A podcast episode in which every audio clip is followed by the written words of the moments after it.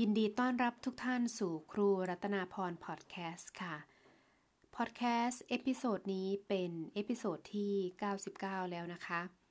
ก็ยังเป็นเนื้อหาของเรื่อง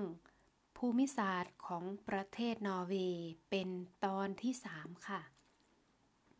หากใครที่อยากจะดูเรื่องเนื้อหาหรืออยากจะเข้าไปบันทึกเกี่ยวกับเนื้อหาสาระ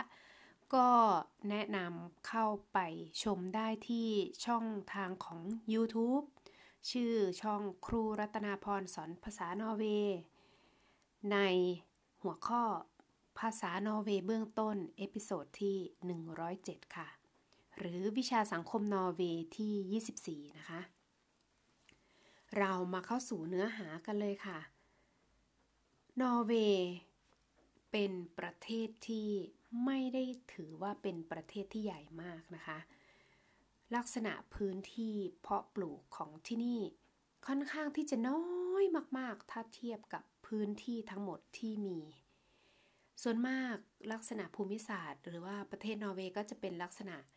แอ่งน้ำภูเขา ก้อนหิน ประมาณพวกนี้นะคะ เพราะฉะนั้น พื้นที่การเพาะปลูกของที่นอร์เวย์นี่จะน้อยมาก มีแค่3%ของพื้นที่ทั้งหมดนะคะ พื้นที่เพาะปลูกของประเทศนอร์เวย์มีแค่3%เท่านั้นนะคะ ทั้งประเทศทำไมถึงมีน้อย เข้าใจว่าเป็นเพราะว่าที่นี่จะมีลักษณะเป็นภูเขา เป็นก้อนหินซะส่วนมาก ทำให้ยากต่อ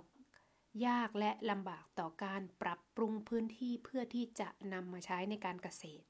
หรืออาจจะต้องใช้เวลาค่อนข้างนานมากอาจจะเป็นหลายร้อยปีเพื่อที่จะปรับปรุงพื้นที่แต่ละพื้นที่ให้เป็นพื้นที่ที่เหมาะสมกับการเพาะปลูกได้นะคะ ส่วนพื้นที่ป่าของนอร์เวย์ เขาบอกว่ามีประมาณนะคะ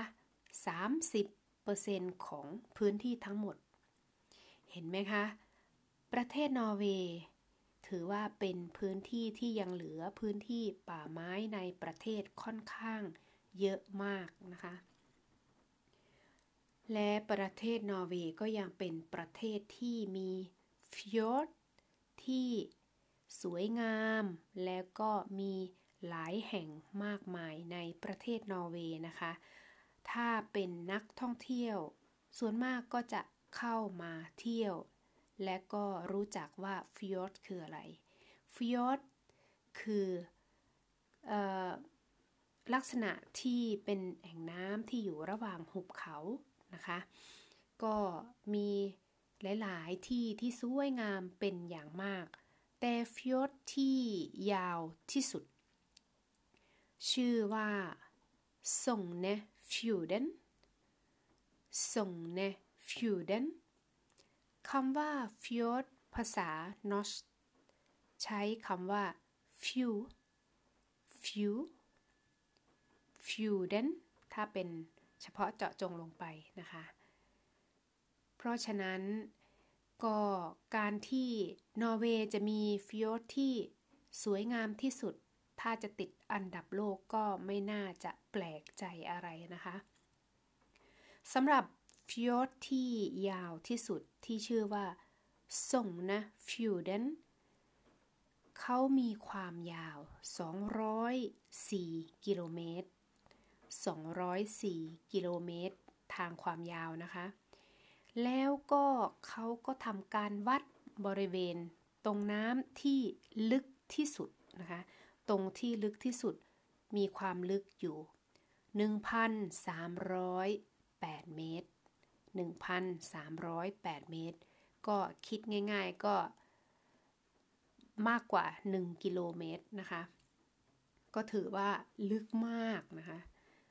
ส่วนแม่น้ำที่ยาวที่สุดของประเทศนอร์เวย์ ชื่อว่ากลุ่มมะ กลุ่มมะ มีความยาว 611 กิโลเมตรนะคะ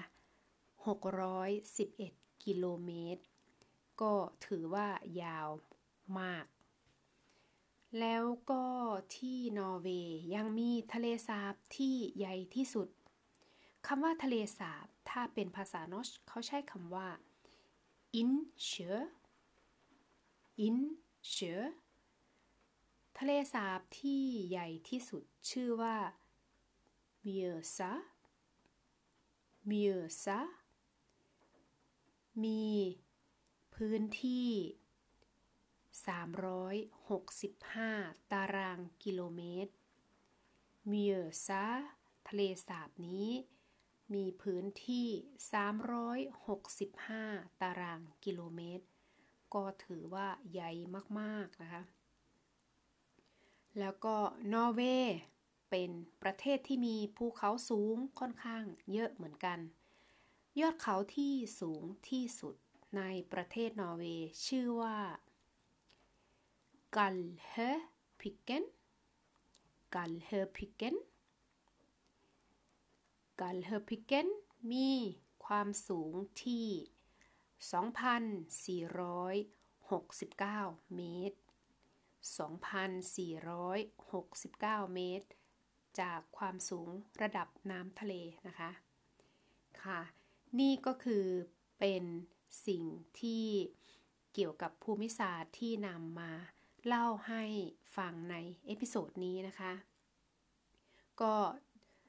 คิดว่าคงจะเป็นประโยชน์สำหรับคนที่กำลังเริ่มเรียน หรือกำลังเรียนภาษานอร์เวย์หรือเรียน วิชาสังคมของนอร์เวย์อยู่นะคะ ก็ถ้าคิดว่าภาษานอร์เวย์ค่อนข้างยาก ก็อย่าลืมพักผ่อนถ้าเหนื่อยนะคะ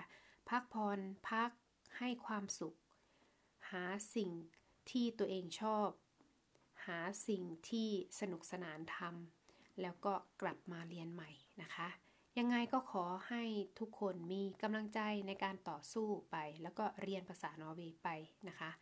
ขอให้มีความสุขทุกคน ขอให้มีสุขภาพดีด้วยนะคะ แล้วเจอกันใหม่ episode หน้า สวัสดีค่ะ